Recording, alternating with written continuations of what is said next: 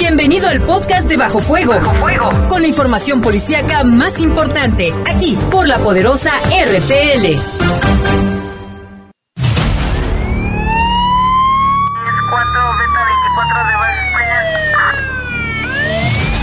Los servicios informativos de la poderosa RPL presentan el noticiario policiaco de mayor audiencia en la región. Bajo fuego. Notas, comentarios y más. Jaime Ramírez, Lupita Tilano, Iván Rivera y Lalo Tapia. Trabajamos en conjunto para mantenerte informado de los sucesos más importantes ocurridos al momento. Ocurridos al momento. En Bajo Fuego, tu opinión es importante. Comunícate al 477-718-7995 y 96. WhatsApp 477-147-1100. En Bajo Fuego, esta es la información.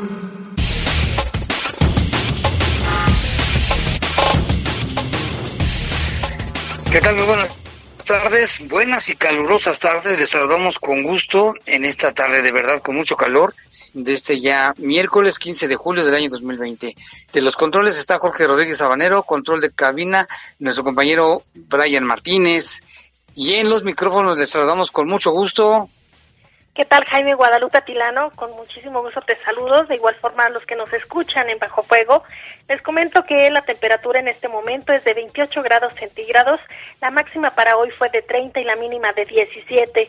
Hace tres horas, en la cuenta de Twitter, Protección Civil Municipal eh, publicó que se registró una precipitación ligera del poniente al poniente del municipio de León y las rachas de viento, Jaime, van con dirección de norte a sur. Hay que tener cuidado y, por supuesto, hay que eh, mantenerse bien comunicado a través de las redes sociales de la página de la Conagua, donde podrán obtener más información. En el resto del estado, Jaime, prevalecerá el clima caluroso en, en las próximas horas y, de igual forma, hay probabilidades de lluvia. Muy bien. Muchas gracias, Lupita. Vámonos con un avance de las noticias. Yo soy Jaime Ramírez y bueno, ya sabe usted que aquí estuvo el presidente Andrés Manuel López Obrador y fíjese que ambos, tanto el presidente como el gobernador Diego Sinero Rodríguez Vallejo, se comprometieron a trabajar juntos por devolver la paz al estado de Guanajuato. Ojalá que así sea. También le hablaremos del que un agente del Ministerio Público ya esclareció el robo con violencia de una camioneta a una dependencia federal. Allá, este hecho se había registrado en Irapuato, Jaime, ya se detuvo al imputado de nombre Manuel. Y ante el presidente Andrés Manuel López Obrador, el gobernador Diego Sinero Rodríguez Vallejo dijo que no removerá al fiscal Carlos Amarripa porque confía plenamente en él. Ya se investiga por parte de la Secretaría de Seguridad Pública de León al elemento policiaco que llevaba arrastrando a un detenido en su patrulla porque no respetó los protocolos y para eso pues se tendrá que investigar para deslindar responsabilidades. Y lamentablemente murió un hombre atropellado por el tren mientras escuchaba música sentado en las vías del ferrocarril. Fíjese nada más. Y en información del país, ya se investiga en la Ciudad de México el caso de un médico del ISTE que fue golpeado por familiares de un señor que murió por baja presión.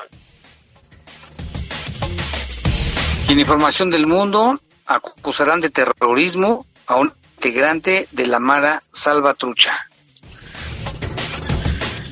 Son las siete con cuatro minutos, vamos a hacer una breve pausa, volvemos en un momento.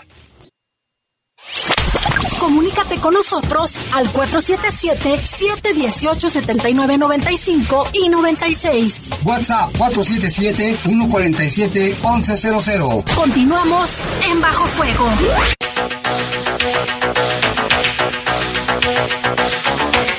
Bueno, ya son las 7 con 6 de la tarde. Vámonos con información. Con más de 70 disparos, la madrugada de este miércoles 15 de julio, cuatro hombres fueron cruelmente asesinados a bordo del vehículo en el que viajaban sobre las calles de Santo Tomás a Jusco, al sur de la Ciudad de México.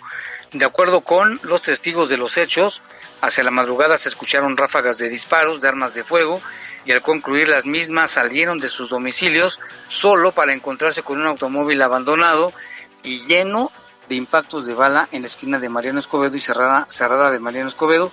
Estamos hablando de allá en Santo Tomás Ajusco, en la Ciudad de México. Dentro del automóvil de lujo que quedó completamente perforado por las balas, quedaron los cadáveres de las cuatro víctimas, de las cuales trascendió, dos de ellos eran familiares. Los vecinos alertaron a las autoridades, por lo que elementos de seguridad pública arribaron al sitio, donde recogieron poco más de 70 casquillos percutidos. Un, un acribillamiento terrible allá en la capital del país. Mientras tanto, en Ciudad Obregón, Sonora, Roberto Carlos, el famoso R2, de 39 años de edad, recibió una nueva sentencia de 45 años y 10 meses de prisión por otro homicidio y tentativa de homicidio, por lo que ahora acumulará 335 años, 5 meses de cárcel por asesinatos registrados en Cajeme. La sentencia se dio el pasado lunes 13 de julio en una audiencia virtual donde personal de la Fiscalía General de Justicia del Estado de Sonora logró las penas contra este sujeto gracias a los datos de pruebas obtenidos por una carpeta de investigación. Los delitos son por homicidio calificado con premeditación, alevosía y ventaja cometido en agravio de Ana Laura de 19 años y tentativa de homicidio calificado, de igual forma con premeditación, alevosía y ventaja en prejuicio de Víctor de 25 años de edad. Por el homicidio, el juez dictó una pena de 31 años, 3 meses y por la tentativa 14 años, 7 meses de cárcel para una sentencia global de 45 años, 10 meses y tendrá que pagar, Jaime, una cantidad de 22.605.36 pesos eh, para la reparación del daño. Eh, para También tendrá que pagar otra cantidad por el daño moral de 48.497.26 pesos para las víctimas. Cabe mencionar que la noche del 11 de febrero del 2019, las ahora víctimas salieron a bordo de un vehículo color gris donde Roberto Carlos esperaba en compañía de Roberto, ya sentenciado por afuera de una vivienda ubicada en la colonia San Gabriel.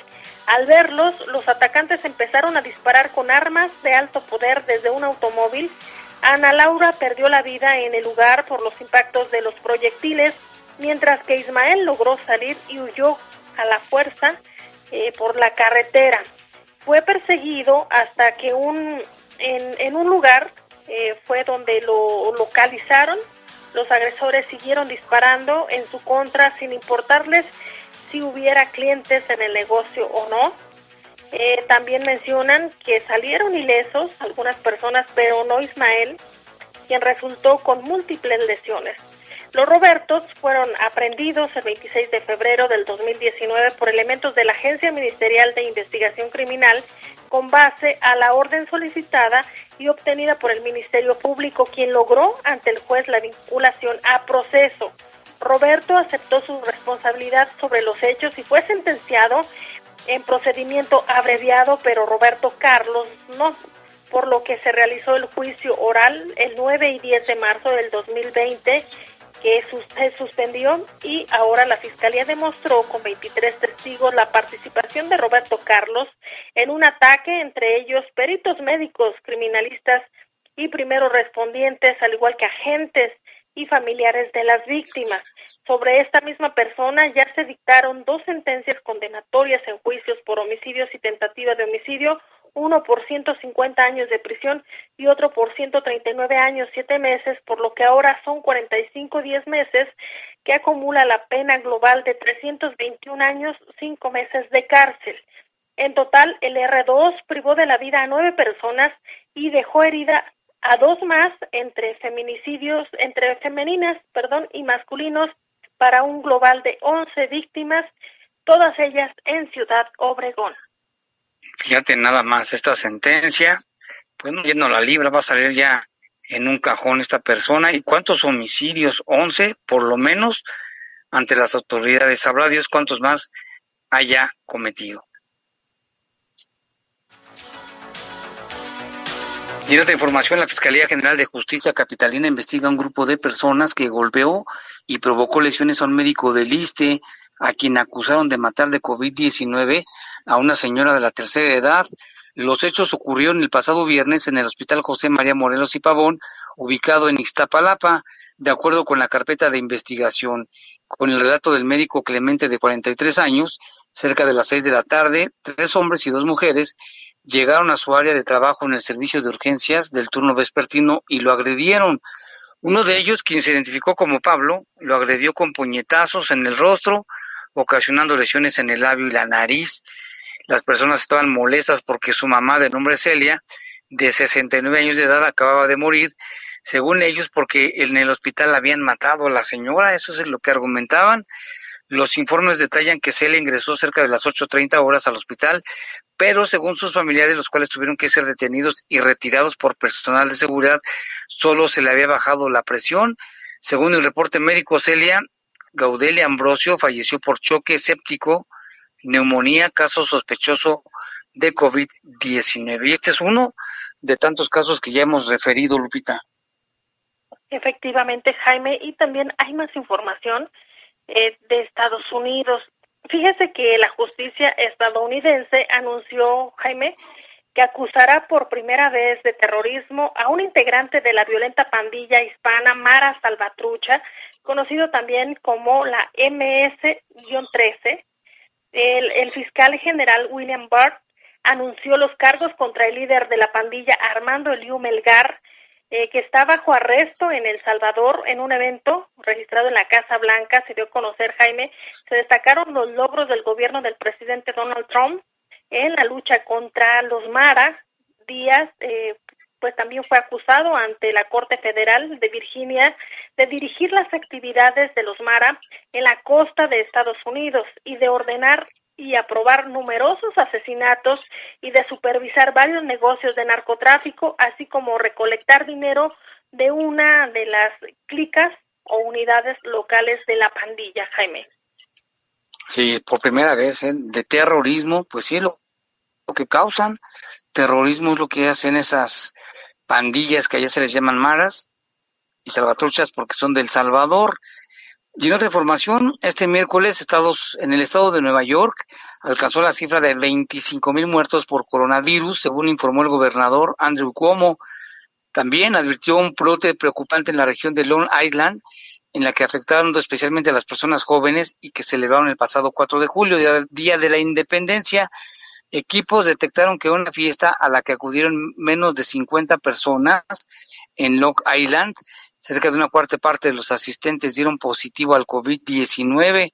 La ciudad de Nueva York representa la mayor parte de las muertes confirmadas por el Estado, alrededor de un 65%, así es de que ya está la situación muy difícil allá. Mientras tanto, en Rusia, científicos elogiaron hoy los resultados de su primer ensayo clínico de una potencial vacuna contra el coronavirus, afirmando que se demostró su seguridad y que los voluntarios desarrollaron una respuesta inmune.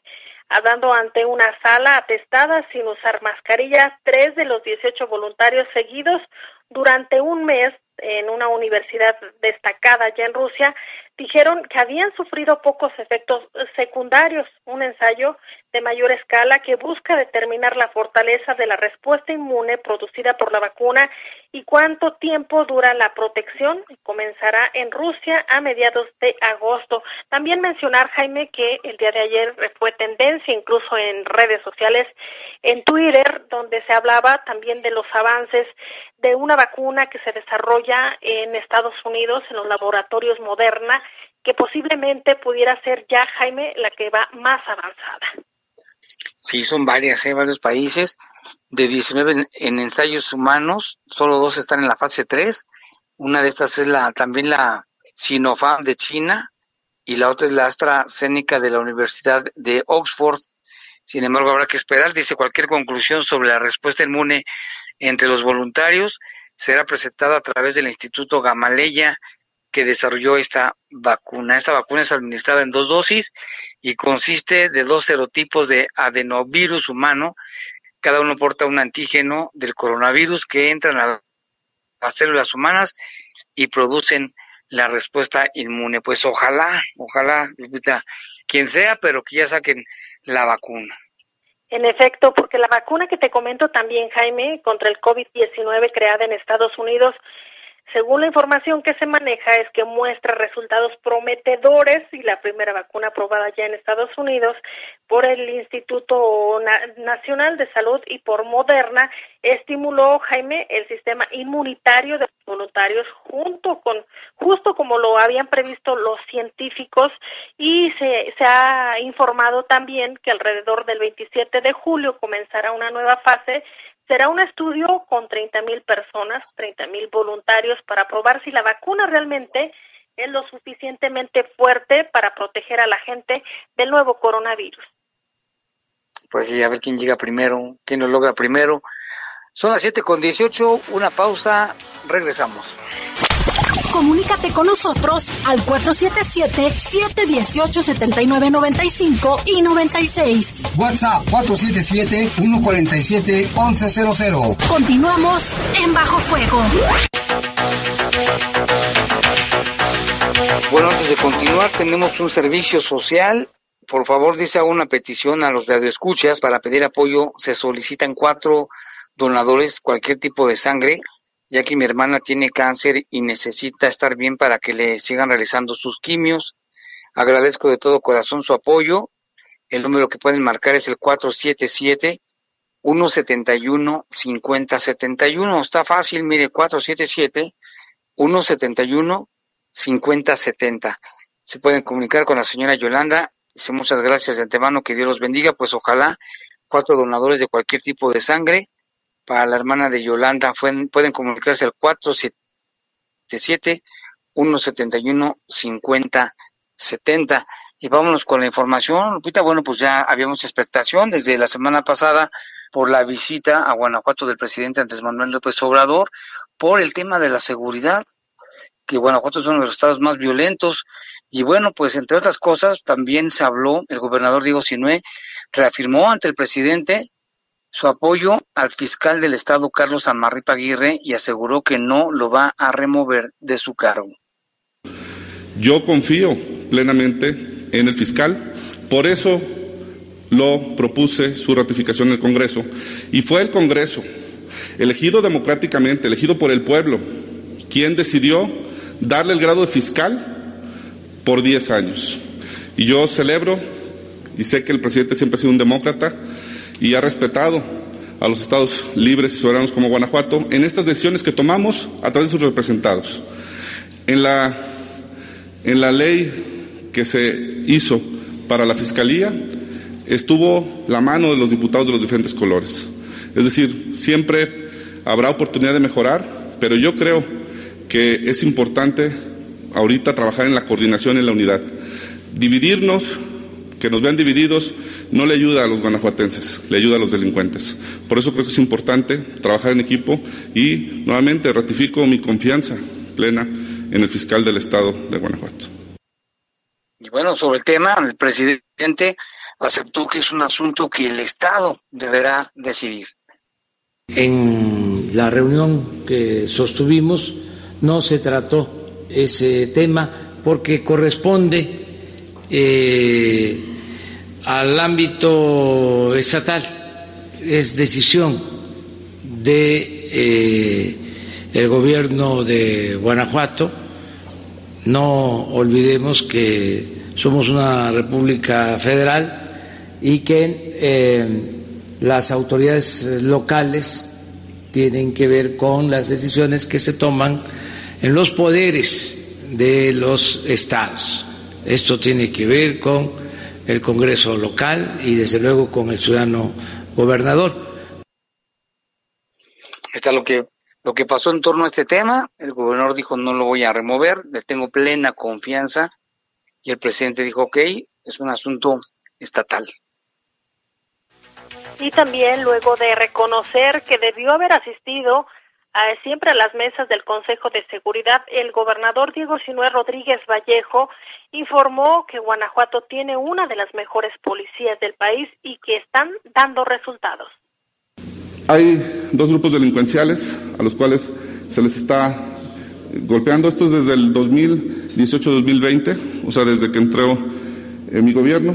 Estamos hablando de 829 detenidos de uno de los grupos delincuenciales. Ahí están en cuanto a armas, automóviles requisados, eh, droga decomisada a este grupo delincuencial. 829. ¿La que sigue? El otro grupo delincuencial, si, si, está la otra lámina, ahí está, que está en pugna en el Estado, son 762 detenidos, es decir, se ha estado sistemáticamente golpeando a ambos grupos criminales y ahí están los resultados. Por su parte, el presidente Andrés Manuel López Obrador informó que ya se aplican estrategias conjuntas contra la delincuencia, acciones que son encabezadas por el gobernador Diego Sinue Rodríguez Vallejo y que se trabajarán en conjunto a pesar de las diferencias que existen entre ambos gobiernos. Estamos eh, buscando mejorar la coordinación entre el gobierno del Estado y el gobierno federal eh, el ciudadano gobernador eh, ha eh, decidido participar en una estrategia conjunta, independientemente de algunas diferencias que tenemos, porque vivimos y ese es nuestro deseo que haya una democracia en México y eso implica eh, el derecho a disentir y la pluralidad. Hay que mencionar que esta reunión había sido muy esperada o tenía muchísima expectativa de esta reunión que iban a tener ambos mandatarios, tanto federal como estatal. Cabe mencionar que se realizó en el municipio de Irapuato, en las instalaciones de la décima segunda zona militar, y que a las afueras de estas instalaciones también había muchísimas personas, algunas para darle la bienvenida al señor presidente, pero también otras que estaban muy molestas y que querían hablar con él, tener una reunión, sobre todo familiares de personas desaparecidas, Jaime, y también aquellas personas que le han estado batallando para conseguir los medicamentos para los tratamientos de niños con cáncer. Sí, en la manifestación había grupos a favor, grupos en contra. No pasó mayores, estaban allá afuera, de donde se hizo la rueda de prensa mañanera por primera vez en el estado de Guanajuato, y eso fue lo que ahí sucedió. Y también, bueno, aparte de que también vino el secretario de Seguridad Ciudadana, ¿eh? Durazo, que habían dicho que no iba a venir, que porque estaba, había pedido un permiso, pues finalmente llegó también y el gobernador Diego Señor Rodríguez Vallejo le agradeció su presencia, dijo, le agradezco que haya venido al estado de Guanajuato. También estuvo la secretaria de, de Gobernación, Olga Cordero Sánchez, y bueno, también entre los que estuvieron aquí fue el secretario de la Defensa Nacional, Luis Crescencio Sandoval informó que hay 10 municipios en Guanajuato en donde se han detectado claramente la presencia de grupos delincuenciales. Los cinco que encabezan la lista de los municipios son León, Celaya, Irapuato, Salamanca y Pénjamo. Vamos a escuchar lo que dijo el secretario de la Defensa Nacional. Eh, de todos ellos, cinco son donde la, la incidencia delictiva es mayor. Tenemos a León, a Irapuato, a Salamanca, eh, a Celaya. Eh, son, son municipios donde, donde esta incidencia es eh, más alta. en cuanto a fuerzas de seguridad del Estado, bueno, lo que dijo Luis Crescencio Sandoval informó que los cuarteles para la Guardia Nacional ya están casi terminados, uno de ellos ahí mismo en Irapuato.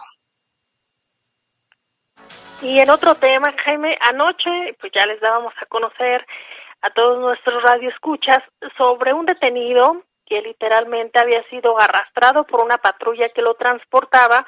Esto ocurrió en Guanajuato y Antonio de Silva en la colonia Las Trojes.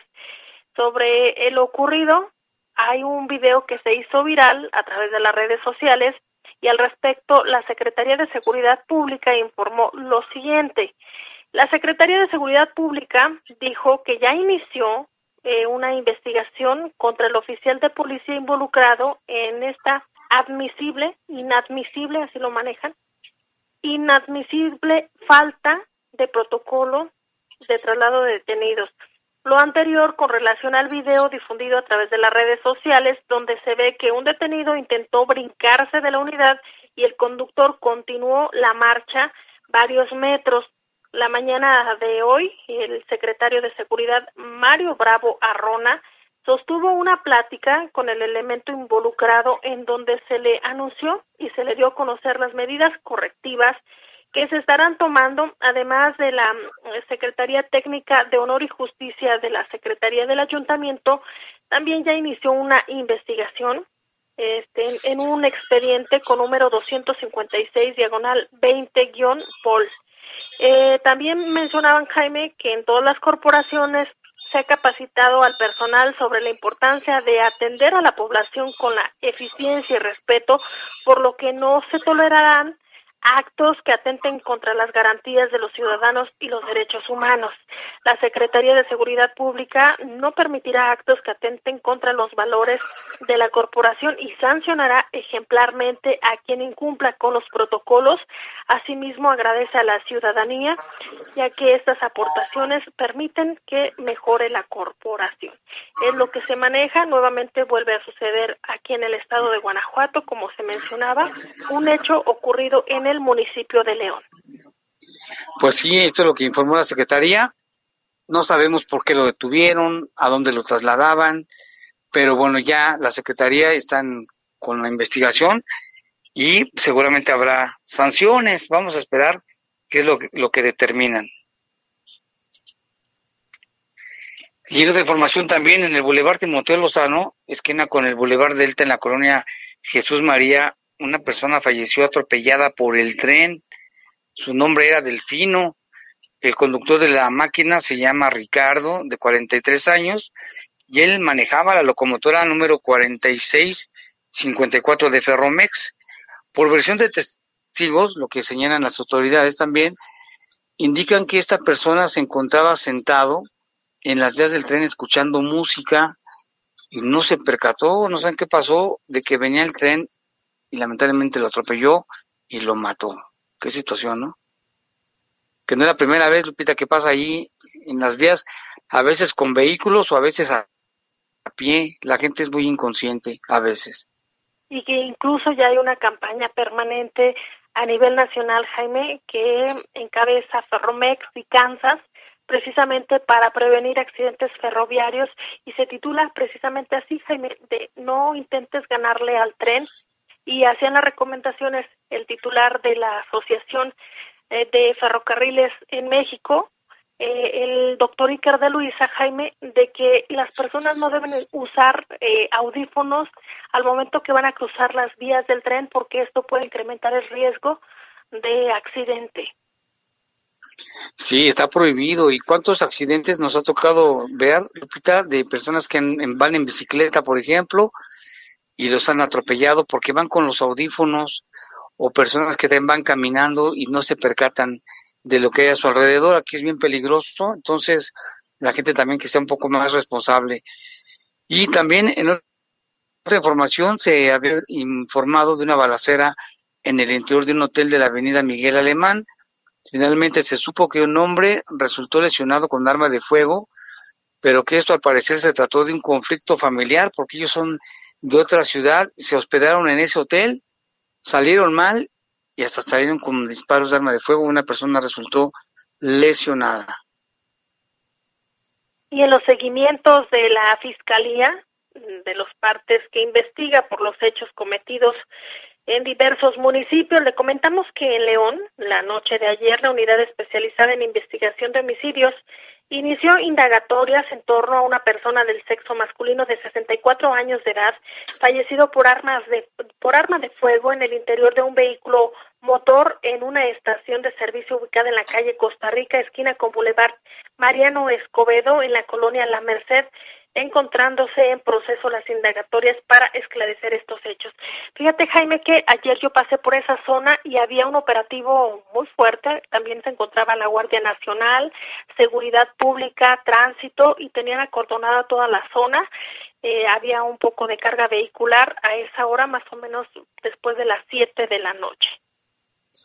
Sí, fue por lo mismo este acontecimiento. También habían dicho que había balazos, Fue una noche ayer muy violenta, un día muy violento en, en, León, y este fue una de las víctimas. En otro, en otro caso, también la fiscalía tomó conocimiento de dos personas fallecidas por arma de fuego y uno más que fue trasladado a un hospital. Sin embargo, poco después también se reportó su deceso. Tenían las edades de 28, 27 y 25 años. Esto ocurrió en la calle Barra de Navidad, esquina con Marcelo en la colonia Nueva Candelaria, en el barrio del Cuecillo, donde peritos criminalistas recabaron indicios que fueron preservados para su análisis. Las indagatorias para esclarecer el caso se encuentran en proceso, otra de las víctimas de la jornada violenta de ayer.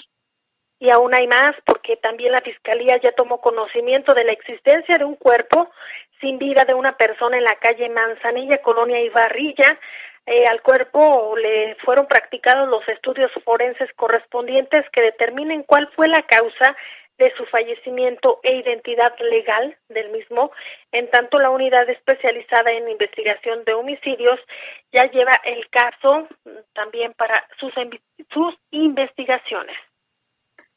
Y bueno, también la noche de ayer se tomó conocimiento del ingreso al hospital de una persona, de un hombre de 21 años de edad, lesionado con arma de fuego, del cual se reportó su fallecimiento después de los hechos ocurridos en la calle Tíbet de la colonia Cañón de la India, encontrándose en proceso las indagatorias para esclarecer estos hechos de parte de la unidad especializada en investigación de homicidios.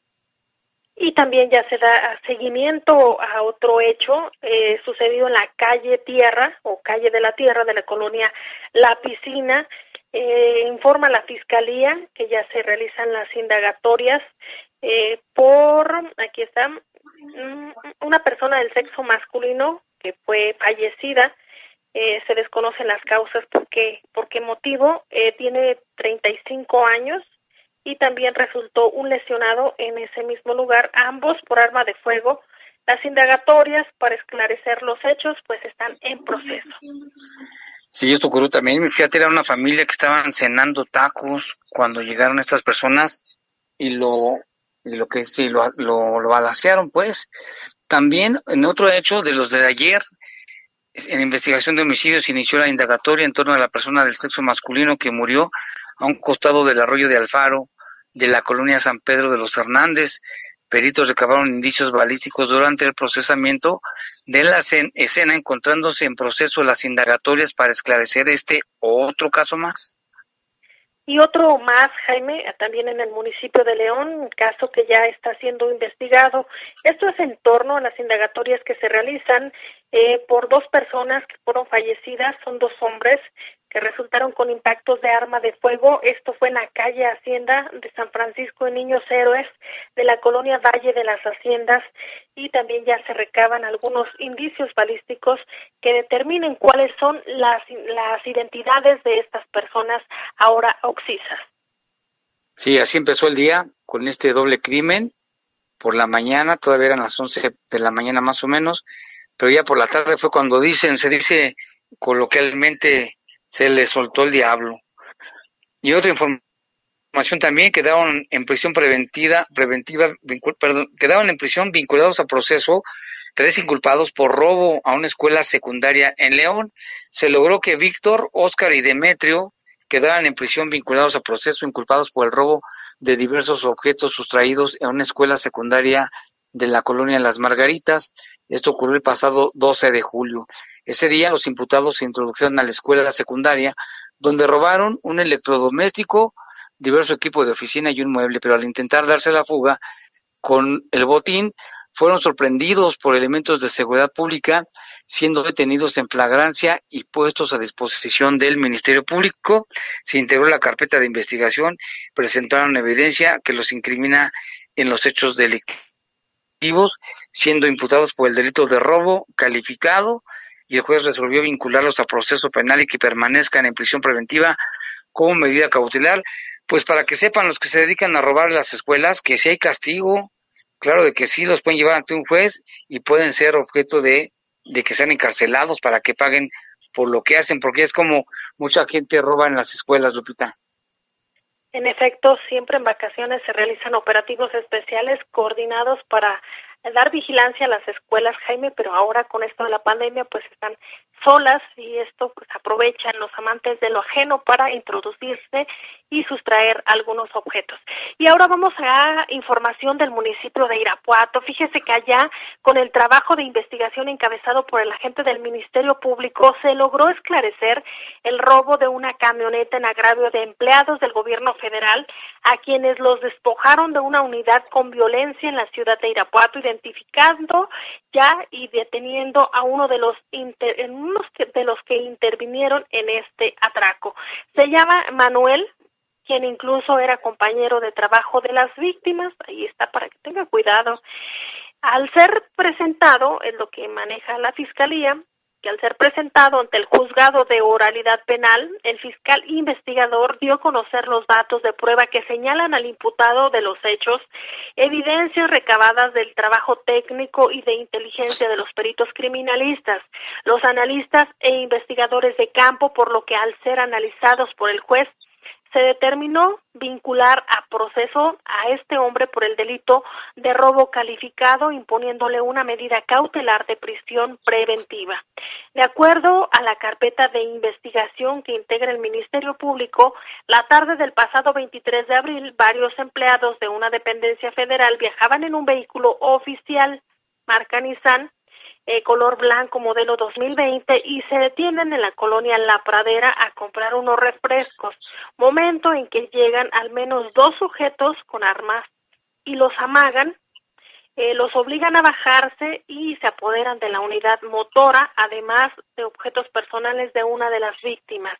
Tras recibirse la denuncia, se comenzaron con las pesquisas donde el equipo multidisciplinario de la Agencia de Investigación Criminal pudo identificar a uno de los partícipes, identificándolo como Manuel, y quien incluso era empleado de la propia dependencia afectada, por lo que se solicitó la aprehensión, mismo que ya está en prisión, enfrentando la causa penal para ser juzgado por este hecho.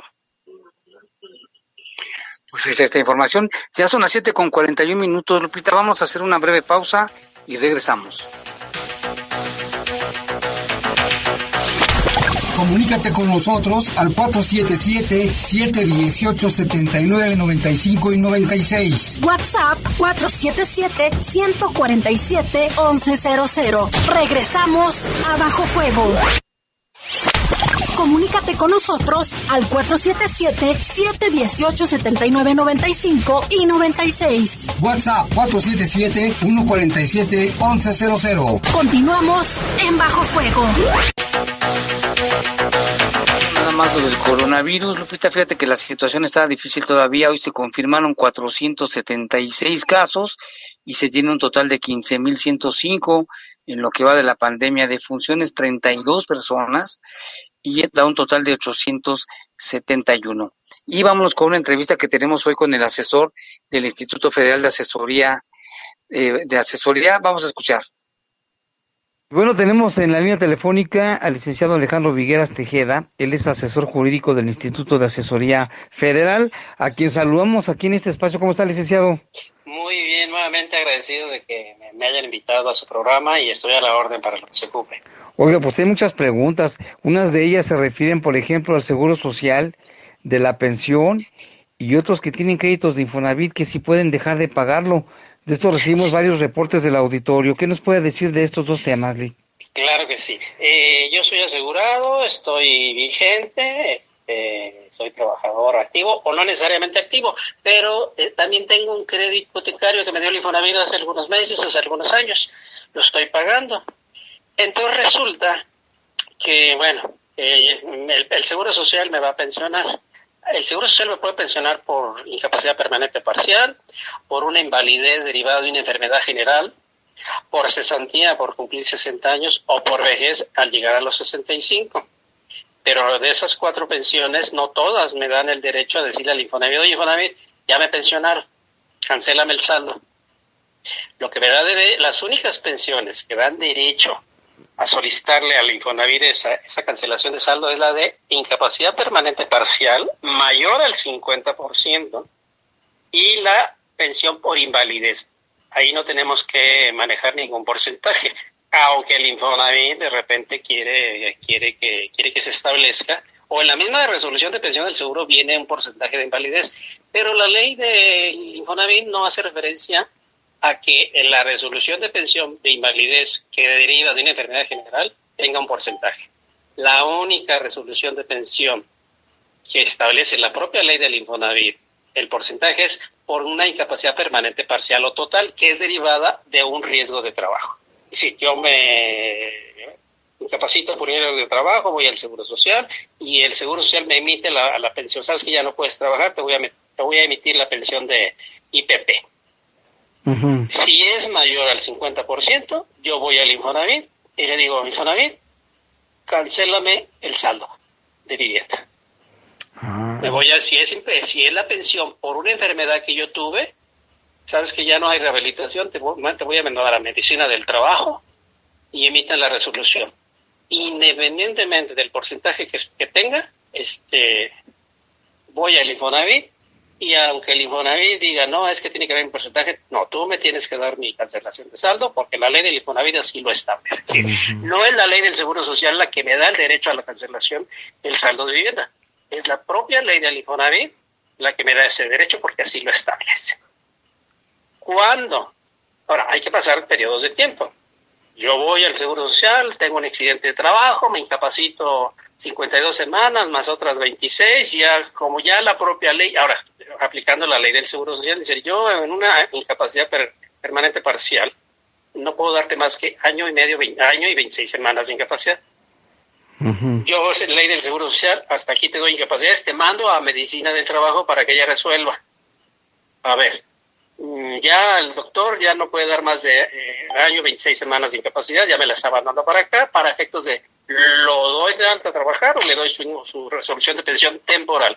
En las dos pensiones, IPP e invalidez por, enfermedad general, siempre hay una pensión temporal por dos años, porque puede existir la posibilidad de que yo me alivie.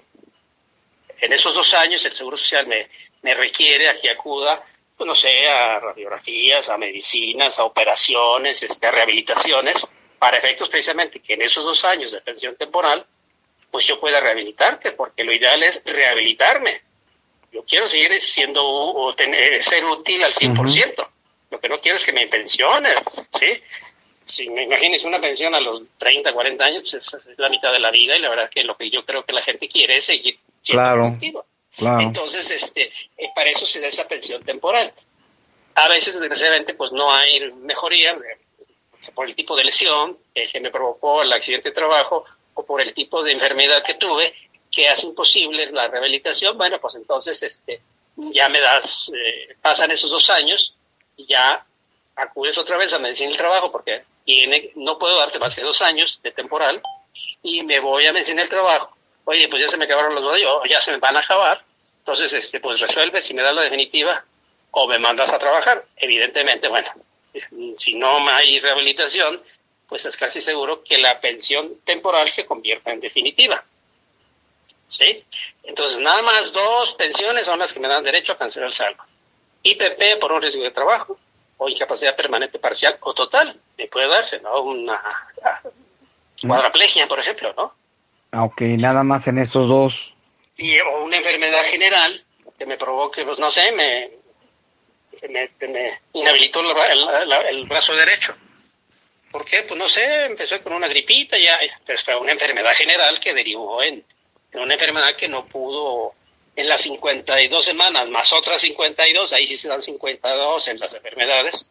No, ¿sabes qué? Pues el brazo sigue inhabilitado, ¿no? Pues estamos llamando a la medicina del trabajo. ¿Sí? Ok. Entonces me voy, primero eh, ya me regreso otra vez, pensión temporal, voy con el Infonavit, oye, Infonavit, dame mi este, prórroga de pago. Porque hay que avisarle al Infonavit que el Seguro Social este, eh, eh, me está incapacitado, eh, me dio una pensión temporal, porque si no nos va a declarar morosos, incumplidos. Oye, no te estoy pagando, no te puedo pagar porque tengo una pensión temporal y lo, la, la pensión temporal no me alcanza para pagarte el crédito. ¿Qué dice la ley de Infonavit vinculada con la ley del Seguro Social? pues para no afectar con esa con esa pensión temporal, la, la, cuestión crediticia del acreditado con el Infonavit, ahí se vinculan las dos leyes, bueno, vamos a darle prórroga de pago por dos años. Es decir, se vincularon las dos leyes. El Seguro Social da una pensión temporal por dos años y cuando se realizaron esas adecuaciones, también la ley de Infonavit dijo, bueno, pues para estar a la par con la ley del Seguro Social, dale, eh, ponle prórroga de pago por dos años temporal. ¿Sí? Entonces, se acaba la prórroga temporal, me da la definitiva, pero nuevamente tengo que ir al Infonavit. Infonavit, pues dame otra prórroga de pago, ¿sí? Porque, este, o cancélame el saldo, ¿sí? La, eh, la ley del Infonavit ahí es un poquito confusa, ¿sí? Porque si ya me da la definitiva, quiere decir que ya no voy a poder trabajar. Claro. Pero la, propia ley del Infonavit, como no dice, el acreditado podrá solicitar la cancelación del saldo si obtiene una resolución definitiva IPP al 50 o mayor al 50 o una resolución de invalidez por enfermedad general, siempre y cuando acredite no haber trabajado dentro de los dos años anteriores. Okay. Entonces, este, eh, si dijera, ya con la resolución definitiva, ya te cancelo el saldo. Pero como la ley en el artículo, creo que es el 45, hace referencia a esos dos años de prórroga, dices, bueno, tengo que pedir la prórroga a pesar de que ya es la definitiva. Entonces, para no entrar en un error, se le pide la prórroga de pago al Infonavit, me la vas a negar. Y también en la temporal la puedo pedir la, prórroga. Bueno, se pide, no la, no la debo. en los dos casos de temporal y definitiva se pide. Se pide, ok. Si me la niegas, vamos a decir que sea la temporal, la primera, me voy, me voy a la demanda ante un juzgado distrito. Oye, su juez de distrito, eh, el Seguro Social me dio, eh, me, dio pensión temporal. Le pedí al Infonavit prórroga de pago durante los dos años que va a durar la pensión temporal y me la está negando. Se admite la demanda promovida por Pedro Pérez, ¿sí?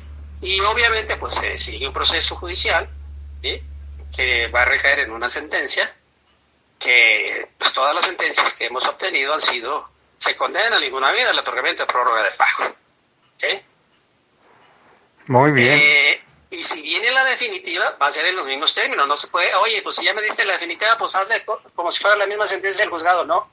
Se cierra ese capítulo de pensión temporal para la para ya cuando me den la pensión definitiva, volver a pedirle al Infonavit. En atención a esa confusión que hay en el artículo de la ley de Infonavit, que por obviedad, si me dan la definitiva, quiere decir que pues ya, ya no tengo, ya, ya está confirmado que tengo una enfermedad que me incapacita para laboral de, de un 50% hacia arriba de invalidez, o una enfermedad general derivada de una enfermedad, o una pensión de invalidez derivada de una enfermedad, ¿sí? que no se necesita porcentaje, pero ya va a ser con el carácter definitivo pero contra, ante esa confusión, porque algunos juzgados de espíritu a veces no es que debiste haber pedido la prórroga de pago aunque sea definitiva, y otros dicen, oye, pues ¿por qué no la pediste? Bueno, pues, pues pongámonos de acuerdo. Pues ante eso preferimos no correr riesgo con el usuario, y total, y de todos no vas a seguir eh, siendo, no vas a tener que seguir pagando la mensualidad porque estamos pidiendo prórroga de pago durante esos dos años o dos años que dice la propia ley del Infonavit, aunque sea resolución definitiva, ya sea por IPP o por invalidez, más vale que sobre y no te falte, y este y le pedimos, me la vas a negar y volvemos a demandar. Y ya, en la, ya cuando sea definitivo, pues ya pedimos, dame la eh, otorgada la, la, la, la, prórroga de pago, este, solicita que se cancele el saldo y se libere la, la, la, vivienda de la hipoteca que tiene en, en el registro público de la propiedad. Es decir, parte de pedir la prórroga de pago, se pide la, la cancelación del crédito, o se puede pedir a la, vez las dos cosas. Si es un, si, si, si, si, pega lo de la prórroga, adelante. Si pega lo, sabes que ya no me, ya no importa, ya no, ya no hay necesidad de que pidas prórroga. Y una vez pido la cancelación, pues ya te dieron la definitiva, bueno, se autoriza. Si me niegas esa petición, presento la demanda, ¿sí? Oye, juez, no me quieren dar prórroga y, y o no me quieren cancelar el crédito. Y allá en sentencia, pues se dice, pues en atención a que ya cubrió los dos años porque ya le dieron la temporal, bueno, sabes que ya no le doy otra vez, este, ya no condeno a vida que le dé dos años. Y una vez lo condeno a que esté, por cancelado el saldo y que remita oficio al registro público de la propiedad para cancelar el gravamen que tiene esa vivienda por el crédito que en su momento le concedió el Infonavit al acreditar. Y ya me liberas mi vivienda. Ah, ok, es interesante eso. Hay mucha gente no sabe. No, no lo sabe. Entonces, este, pues qué bueno que me, me toca a mí este, este, hacerles el conocimiento de esa circunstancia. Este, y, y, aquí lo importante es que muchos acreditados dicen, bueno, yo ya tengo, estoy incapacitado. Hay que seguir pagando el crédito por fuera, ¿eh? ¿Hasta cuándo van a pedir la prórroga? Hasta que les den la pensión, ¿eh? Ah. Es decir, si es IPP o riesgo de trabajo, me vas a dar año 6, 26, 6 meses. Esos años, hay que seguirlo pagando por fuera en el banco. Sí. Sí. Y si es igual en la invalidez, son dos años, hay que seguirla pagando por fuera en el banco, porque, porque el patrón te sigue pagando.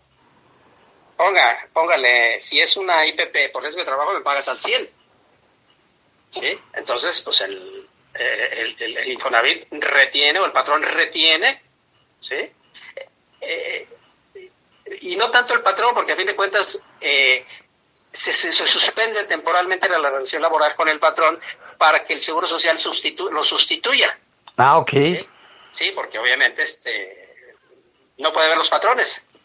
¿Quién paga las incapacidades? El seguro. Entonces, no quiere decir que me quede sin patrón.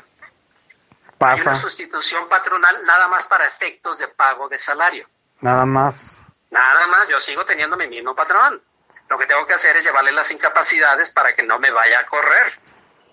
Muy bien. Sí, entonces, este, ¿quién, este, quién, este, me va a pagar mi nómina, mi salario? El Seguro Social. Aquí es el Seguro Social, si es riesgo de trabajo o IPP, me pagas al 100% mi salario. ¿sí? No pensión, estamos hablando de las incapacidades. Sí, la capacidad. Primero tenemos que pasar el periodo de incapacidades, año y me, año 26 semanas de por IPP, riesgo de trabajo, y dos años por invalidez. Entonces me vas a estar mis, mis incapacidades. Ya que pasan esos periodos de tiempo y veo que no hay mejoría, ahora sí, me voy a medicina del trabajo para que evitar la primera pensión temporal. Pasan dos años, ya sea incapacidad por riesgo de trabajo o este, incapacidad por enfermedad general, pues sabes que ya terminaron los dos años de pensión temporal, ahora sí vamos a la, a la, a la otra pensión, a la definitiva. No, puede, no me puedes dar otra vez pensión temporal y pensión temporal, no, no se puede. Es pensión temporal y pensión definitiva. Ok. Terminan esos dos años de pensión definitiva, ¿sí? Y en ambas pensiones se pide en su momento. Primer, primeros dos años pedían Infonavit prórroga, no me das, demando. Condenas, dale prórroga. Condena del juzgado distrito, dale prórroga. Pasan esos dos años, pensión definitiva, petición, prórroga de pago y o cancelación del saldo porque ya, eh, ya hay pensión definitiva. Pues este es un tema muy interesante. Vamos a estar al pendiente. Si usted tiene más preguntas al respecto, pásenlas para que también se los hagamos llegar. Nuestro amigo Pepón nos reporta una mujer policía que cayó de una patrulla en San Juan Bosco, en el Boulevard San Juan Bosco se llama María Guadalupe, viajaba en la parte trasera de la unidad cuando accidentalmente cayó y se golpeó la cabeza. Nos están reportando también. Hasta aquí, los sucesos policíacos más importantes de Bajo Fuego. Bajo Fuego.